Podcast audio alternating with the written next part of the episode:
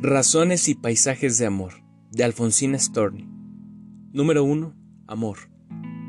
Baja del cielo la indidable punta con que carne mortal hieres y engañas. Untada viene de divinas mañas y cielo y tierra su veneno junta.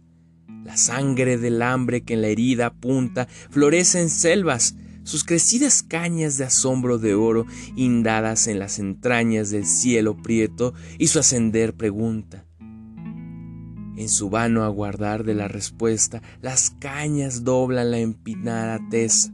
Flamea el cielo con sus azules gases. Vientos negros detrás de los cristales, de las estrellas, mueven grandes masas del mundo muerto por sus arrebales. Número 2. Obras de amor. Rosas y lirios ves en el espino, jugás a ser, te cabe en una mano esmeralda pequeña el océano. Hablas sin lengua, enredas el destino, plantas la tez del azul divino y antipodas tus pies en el lejano revés del mundo y te haces soberano y desatas al sol de tu camino.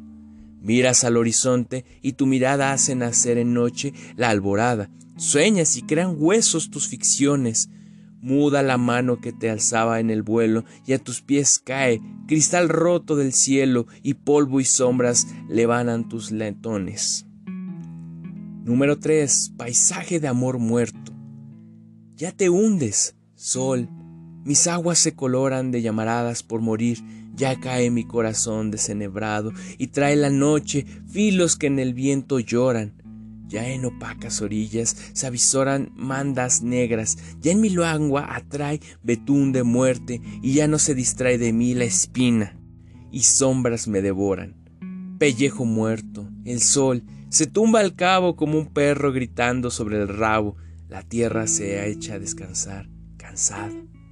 Mano huesosa apaga los luceros, chirrían pedegrasos de sus senderos, con la pupila negra y descarnada.